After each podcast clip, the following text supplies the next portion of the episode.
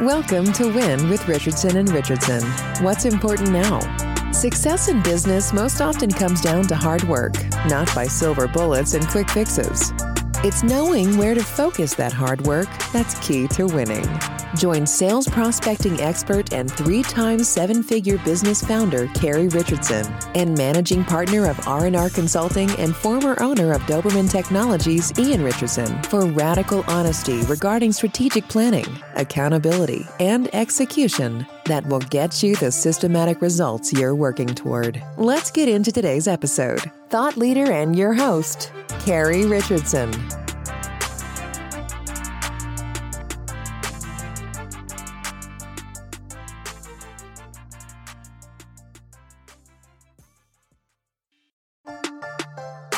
Welcome to W I N with Richardson and Richardson. What's important now? Success in business most often comes down to hard work, not by silver bullets and quick fixes. It's knowing where to focus that hard work that's key to winning. Join sales prospecting expert and three-time seven-figure business founder Carrie Richardson and managing partner of R and R Consulting and former owner of Doberman Technologies, Ian Richardson, for radical honesty regarding strategic planning, accountability, and execution that will get you the systematic results you're working toward. Let's get into today's episode. Thought leader and your host, Ian Richardson.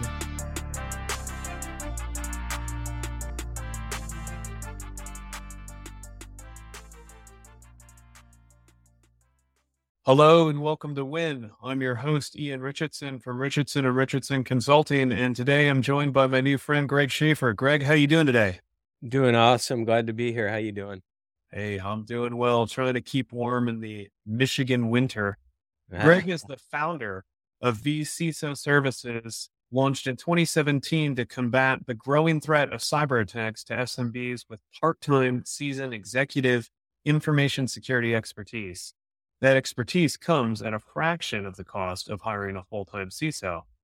He has over thirty-three years of experience in both information technology and security, including fifteen years at the C I S O level.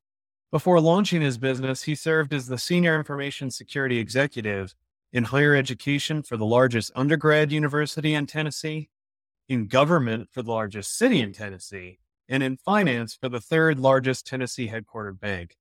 He's passionate both about information security, both from within the job as well as for external endeavors, having participated and volunteered in leadership positions across several organizations focused on information security, both locally and nationally. This passion has prompted him to pursue other information security projects designed to help small business. He produces and hosts the Virtual C I S O Moment podcast, which will be linked to in the show notes, and has authored Information Security for Small and Midsize Businesses, which you can get on Amazon. Look at the link in the show notes to go ahead to that book. Greg, I've got two really, really key questions. One, okay. Tell me about this lamp. I'm seeing it right there. That's where I'm focused on. Give us a little bit of background on this lamp and what its purpose is. That one back there? Yes, sir. Ne- next to the red stapler. yeah. Yes, sir. Yeah, that's where I keep my ideas. That's where you it's keep like, your I can kind of like go down a little bit, and the, uh, it's above my head sometimes. You know? but, uh, no, it's just you know, it's just a just a fun lamp. I thought it was a good bit of decor and all that from the office. But uh, you know, sometimes I do think that maybe some ideas flow out from there. I love that. I love that. And while you were in all these large organizations, did anyone try to take that stapler? No, because I didn't have it at the time. The stapler is a symbol of my freedom. Ah, there you go. They can't move me to the basement anymore. And no, I didn't set any of my previous organizations on fire. So that's good. That's good. It's always good to always good to not commit felonies. So appreciate yes. that. So and when we always follow a, a standard format and and a, a structure for the show, because this is an entrepreneurial show and we're focused on what's important now for entrepreneurs, and that's always challenges, achievements, and opportunities. And you had shared, Greg, before the show that you guys have been focused since the inception of the business on building an overall security program instead of just compliance for your partners and, and, and clients. You found that business needs actual help instead of just checking that box off on mm-hmm. security, off on compliance. How are you tackling that challenge? Well, there's a couple of things behind that. The first is uh, at one of my previous um, full-time engagements, uh, the C E O there, uh, we had a conversation at one point in time about, uh, this was when I was at that, the bank, about um, the how to be successful in business. I can't remember exactly what the impetus was for the conversation, but he said it's very important to do a couple of things. First of all, always recognize the ugly truth. So in other words, don't try to hide or run away from anything, but also recognize your core competencies, core competencies and stick with that. And my goal in information security, I, I've been doing this, as you said, in some way, shape, or form since before there even was like the term cybersecurity, information security. I've been doing it for several decades. But my goal has always been, I want to make sure that uh, we create and build and manage programs that actually make sense to help the business. Mm-hmm. And to that point, we're very focused on the idea of making sure that we help small and mid-sized businesses build holistic, complete information security programs as opposed to meeting compliance. And you might ask, well, what's really the difference? Because they are related. Um, if you build a solid information security program mm-hmm. based on some well-known framework, there are many out there, then you will most likely reach compliance with just about any rule, regulation, standard out there to within like eighty, eighty-five percent. And then you can kind of fill in the gaps after that. And in the process of doing that, it's like, great, you you you comply with a particular regulation, but just because you're compliant with something doesn't mean that you're secure. And that's sort of a mantra that we say in the InfoSec field. I'm sure you've heard it before too. Compliance does not equal security. one hundred percent. And, and, and so by building the program, we're actually serving the business uh, better. Um, I don't believe that just building a, a compliance program is, is going to help the business, because you'll get that false sense of security. It's like, hey, you know, we, uh, passed our S O C two um, at a station. It's like, wow, you know, we're secure. Well, not really. I mean, that's just a kind of a little bit of a measure. I, I I love that. Uh, I love that focus on making sure that, hey, this is a holistic view, because one of the biggest barriers from, from my previous life in I T was getting my customers engaged in security and to see the value there. And every part of an organization can have something that resonates on security and, hey, this is why it's important. If you're in sales, it's, hey, protect your customer list, protect your prospect list, right? Like that, those are, those are the gold to the sales rep. You don't want to lose those, those customers or those prospects to competition.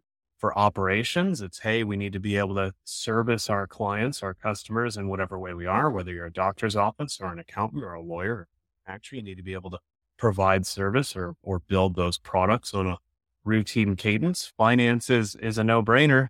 Nobody wants their bank account to suddenly be zero on Monday morning. Right. Right. Uh, and that executive suite, every organization, every company, I've yet to meet a business that didn't have some sort of purpose for existing outside of, hey, well, we all need to make a paycheck. Everyone's there to, to do something, to solve a problem, to carve out that bit of legacy. Mm-hmm. And with, with senior leadership, especially if you get them on board to seeing security as, as bigger than just, hey, we're checking a box. We're, we're, che- we're, we're compliant because we have to, we don't want to get a fine. If they embrace it as a strategic focus, that, uh, I have to imagine that you and your team see some magic happen when it, when it flows through an organization. Oh, absolutely. Absolutely. A couple of the secret sauces to success for a security program for S M Bs is, is first of all, it's not strictly an I T issue. Mm-hmm. Obviously there's I T elements involved. I like to kind of distinguish the, the, that as being the cybersecurity portion of information security. And there's the, some people think that it goes the other way around. That's okay. It's, it's so long as you're communicating the right idea, you understand what the other person is saying. Um, and so all of those other departments you talk about, the entire business, that's why we use the word holistic. It, it involves everybody in some way, shape, or form. Every information security is everyone's responsibility. But then you talk about the uh, leadership there. Uh, leadership can make or break a good security program. And um, if we don't see, again, uh, the commitment from upper leadership for our clients or our prospects, that then tells me again, they're not really looking to build their security program, or maybe they don't quite understand that that's important. But the leader, it, a lot of times in small and midsize, a lot of times in business, you'll see oh, yeah. where um, this C E O is there that, well, I don't have to take information security awareness training. That's for the employees and all that. And yet they're often the most targeted, particularly like the C F O. And and you have to lead by example. And mm-hmm. and with leadership from the top coming down, your program's not going to get anywhere close to being efficient and effective. As oh yeah, the the horror stories there. I had a we had a, a municipality that we worked with where the treasurer of the of the municipality got targeted by a by a spear phishing by a targeted email that presented is from mm-hmm. the city administrator, and there's a fifty thousand dollar check that just walked out the door. And that's you, you yeah, that's the things. Information security tax there. You know, you just pay tax exactly. by uh, by not realizing. So exactly, and that and that uh, awareness training that you mentioned, it was it was less than ten percent of that for an annual cost for that city. And it and we kind of sat down and said, "This is what we're talking about. It's is this right here? We had a we had a, a neglect to do a two thousand dollar spend that just cost us fifty thousand dollars. So perhaps we would want to." reevaluate our, our strategic focus here. Oh yeah, yeah, yeah. And, and awareness training, awareness training is is is so important because it, it is low cost, as you said, but it's mm-hmm. like everything else. You have to constantly exercise in order to keep that muscle memory. Just wanted to yeah, get that in. Yeah, it's, it's just like just like a push up, right? It, you could yeah. know how to do a push up, but if you're not doing it routinely, you're not going to have a good form. Yeah, or you're just going to plop. you you and your team have had a couple of pretty big milestones. First off, there's there's uh there's a couple of thresholds with business. There's there's revenue thresholds and there's there's other thresholds, but one of the big ones is the length of service. How long have you been able to successfully operate and quote unquote keep the doors open? Mm-hmm. And you've surpassed that five-year milestone in business, which really separates success from failure. So many businesses will fail within twelve months, and then even more will fail within two years. And then once you kind of pass that five year, it's gone from startup to almost second stage. Hey, we're concerned with growth and, and strategy and building the next layer of leaders and, and expansion of footprint and impact. While you guys have surpassed that milestone, congratulations, by the way. Thank you. There's been a focus on steady, sane, sustainable growth throughout. Mm-hmm. Talk to us about how you balance the need for growth against the need for that stability in the organization and what your focus is there. Well, a lot of this came from just learning and experience. I I probably didn't do it quite the right way when I first started. I didn't lay out a huge business plan because I really didn't know what my goals were outside of the fact that I wanted to, to eat basically. And, and I was really just looking to be a sole owner, maybe have somebody eventually help me here and there as a contractor. Um, but for me, it was just, I just wanted to go solo and, and do my own thing. And that was the way it was for the first two years. And then I started to bring on someone and realized that I could start to become more efficient if I created a process by which I'm more or less shepherding other virtual C I S Os. And this is, this is not a uncommon business model, not only within information security, but it was something that I had to slowly adapt. And yet, even at that point in time, growth, whether it be client or revenue, was really not my goal. Uh, it was just providing the, the service. And yet during all of that, I've come to realize that a sweet spot for uh, vCISO services growth has been what we've experienced, which has pretty much been steady around forty percent uh, year over year revenue increase. I think that anything above that, we might start to get into a little bit of dilution of who we are as a service. I I, I like to tell people, and, and I'm going to really date myself with this reference, but I wanted to be the Matlock of information security. And Matlock, for some people who don't know, was a, uh, nineteen early nineteen nineties show, I believe, with Andy Griffith, mm-hmm. and uh, involved a Southern lawyer who was really good, never lost a case, had a few people working for him, but he only took on like specific things that hit a few marks. He wasn't like going out and trying to be, build a big law firm and all that, but he was making a difference in people's lives. That's what I wanted to do. And so long as we're growing at a rate that I don't lose that Matlock image, mm-hmm. I think, well, I think we're going to be okay.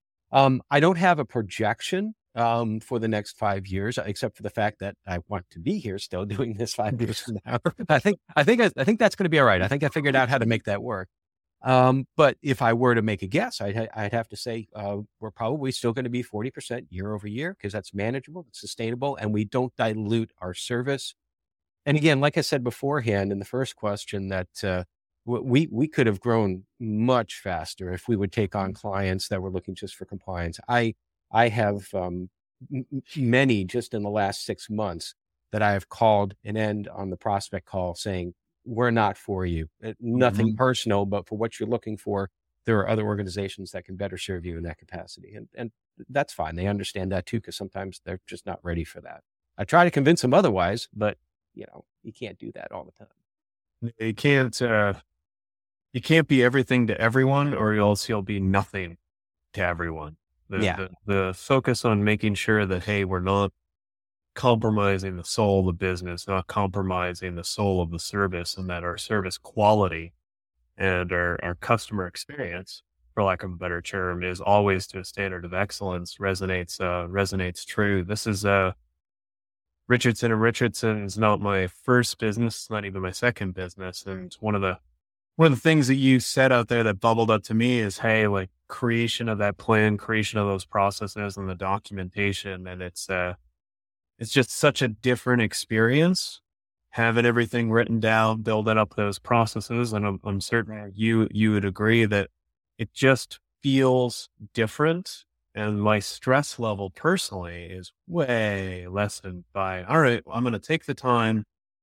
and document this out in a way that's easy and, and, and simple and straightforward and, and can be done by anyone on my team, not just by Ian, so that, uh, but there is that predictable outcome of, of an excellent experience for whoever I'm engaging.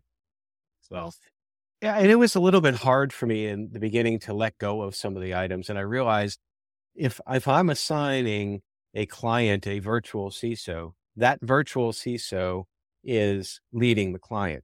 And I learned a long time ago in my career that, that I, I, I can do a lot of stuff. I can do stuff really well.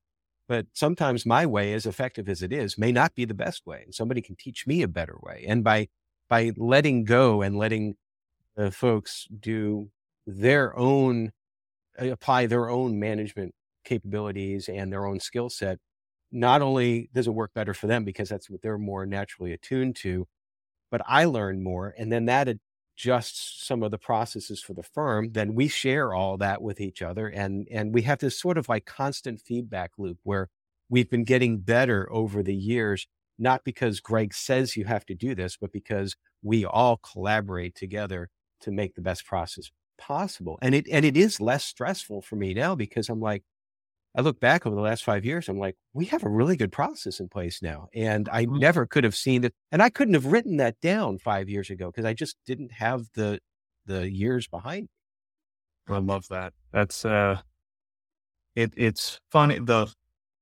the longer, the longer I go forward in business, the, the more stuff just starts to click and make sense. And, mm-hmm. and you start to, you start to make those connections. I absolutely love that.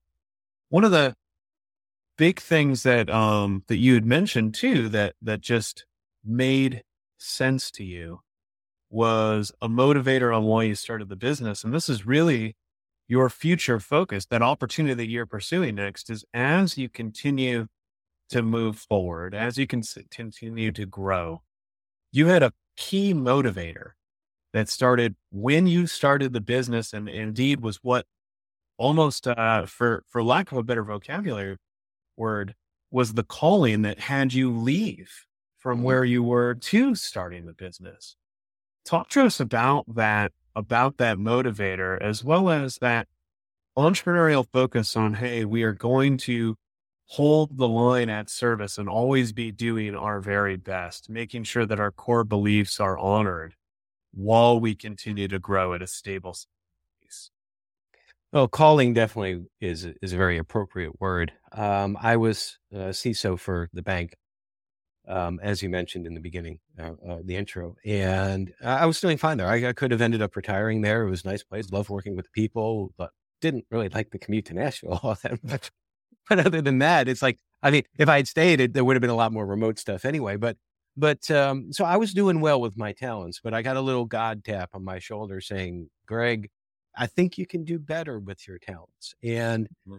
I'm, I'm, I've never wanted to be an entrepreneur. It wasn't baked into my D N A. I have always worked for somebody. I have always had a steady paycheck. I've always left a job for another job. I have never been unemployed in probably my entire adult life, with the exception of maybe a couple of like uh, breaks between part-time gigs, gigs when I was a teenager. But I mean, always, at least one job, always. So you can imagine, I mean, this is a very scary idea for me. It's like, God, you're telling me to leave and to start off on my own. And, and, and I really like the idea of eating, and I like the idea of having money and being able to live. But this was a faith, not fear moment for me. And if I was really Um, for lack of a better word, it's almost cliche, but if I was going to practice what I preach, I would have to follow this. Now, I already had a couple of clients that I was working through with another provider, so I had some runway, but I didn't have any clients of my own, and I had no idea on how to get clients. But I did know, getting back to core competencies, about building a security program and serving. Mm-hmm. And so when all was said and done, my call was to serve, to use my talents to help small and mid-sized businesses, because I was getting um, really discouraged by seeing in the news, you see the big businesses that were getting dinged, and yet the small and mid-sized businesses, they the, the big businesses, in some ways, they almost had no excuse because they had chief information security officer on board, they had resources, and yet they still get dinged. But what about the small ones, which which which makes like such a such a large base of the economy in the United States? Where, where are they going to turn to?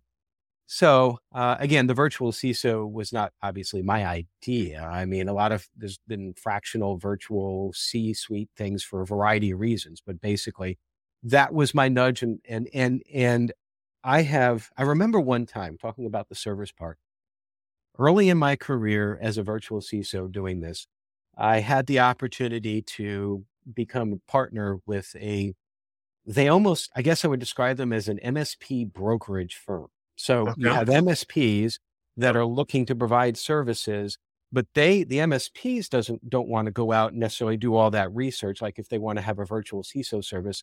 So they contact the broker, which then contacts the virtual C I S O services, and they make that match together. Okay. And well, you know, as a new business owner trying to get clients, it's like, well, okay, I'm going to walk down whatever path I can. So I walked down that path, and we were going along on a good route until I began to realize that there's a mix of philosophies here.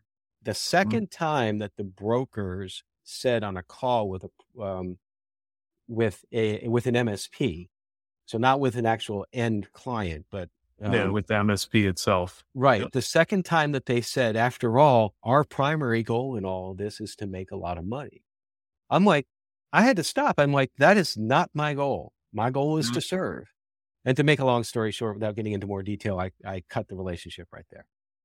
Yeah, no, that, uh, whenever there's an alignment problem, whether it's customer or partner or employee, that, uh, the, um, an, an old mentor of mine shared, uh, shared a story that when, when there is a toxic element, and I, I use that word uh, sparingly, but intentionally, when there is a toxic element in your business, that toxic element becomes cancer and it will spread. True. So if it is an employee that's a, a core value or a mission mismatch, that negativity, that malaise can spread and demotivate other employees. The, the line of nothing will kill a good employee better than your tolerance of a bad one. Yeah, that's... Yeah, because I mean, you, you, and you also sometimes end up taking on so much more work too in that place. Mm-hmm. It's like, is you're covering for the bad employee. I, I've I've been in situations like that too. I think probably you know you go far enough and have enough like uh, rings on your tree or years behind you, you, you everybody sees that.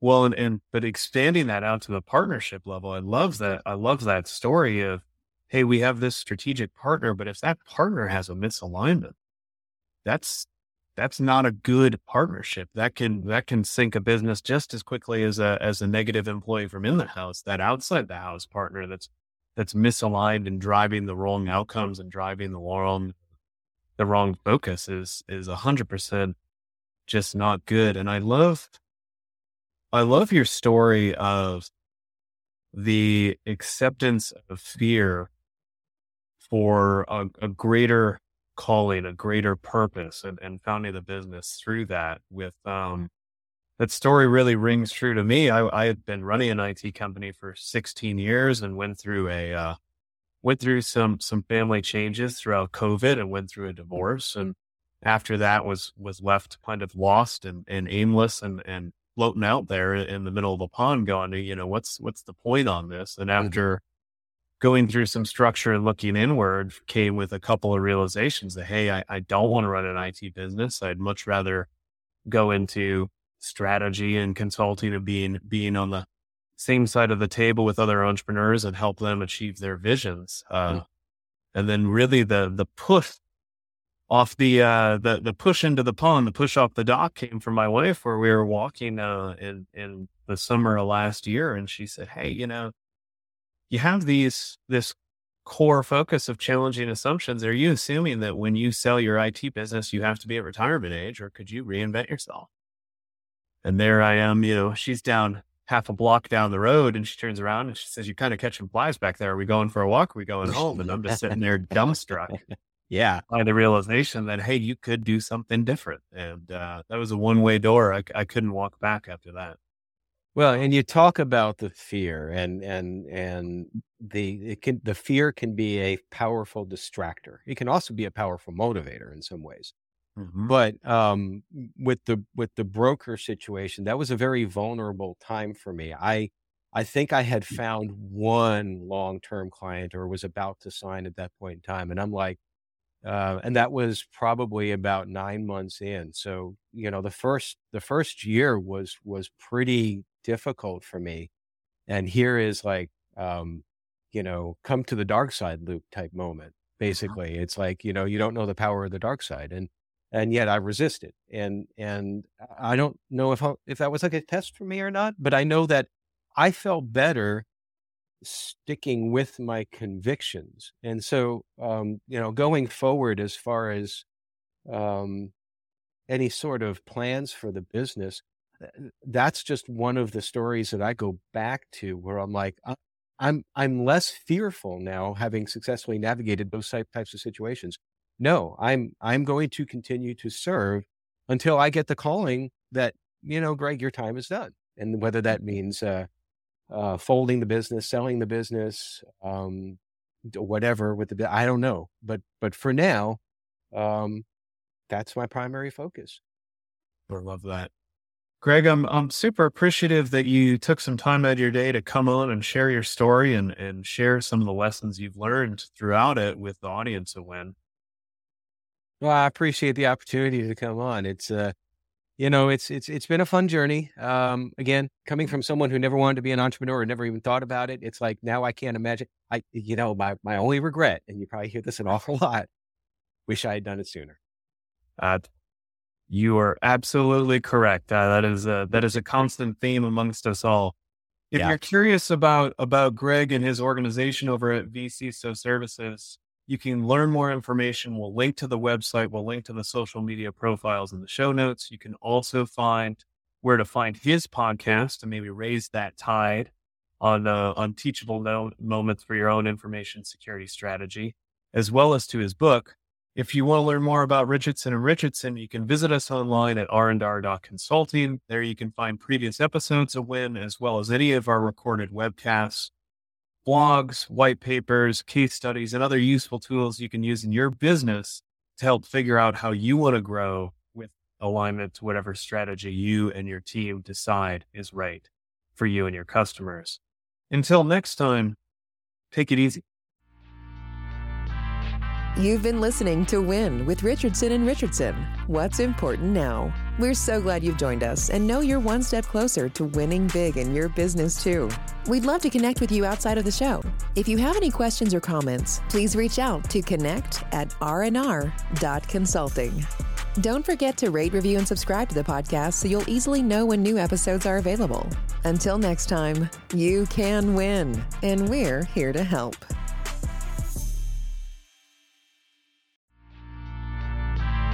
You've been listening to W I N with Richardson and Richardson. What's important now? We're so glad you've joined us and know you're one step closer to winning big in your business too. We'd love to connect with you outside of the show. If you have any questions or comments, please reach out to connect at r n r dot consulting. Don't forget to rate, review, and subscribe to the podcast so you'll easily know when new episodes are available. Until next time, you can win, and we're here to help.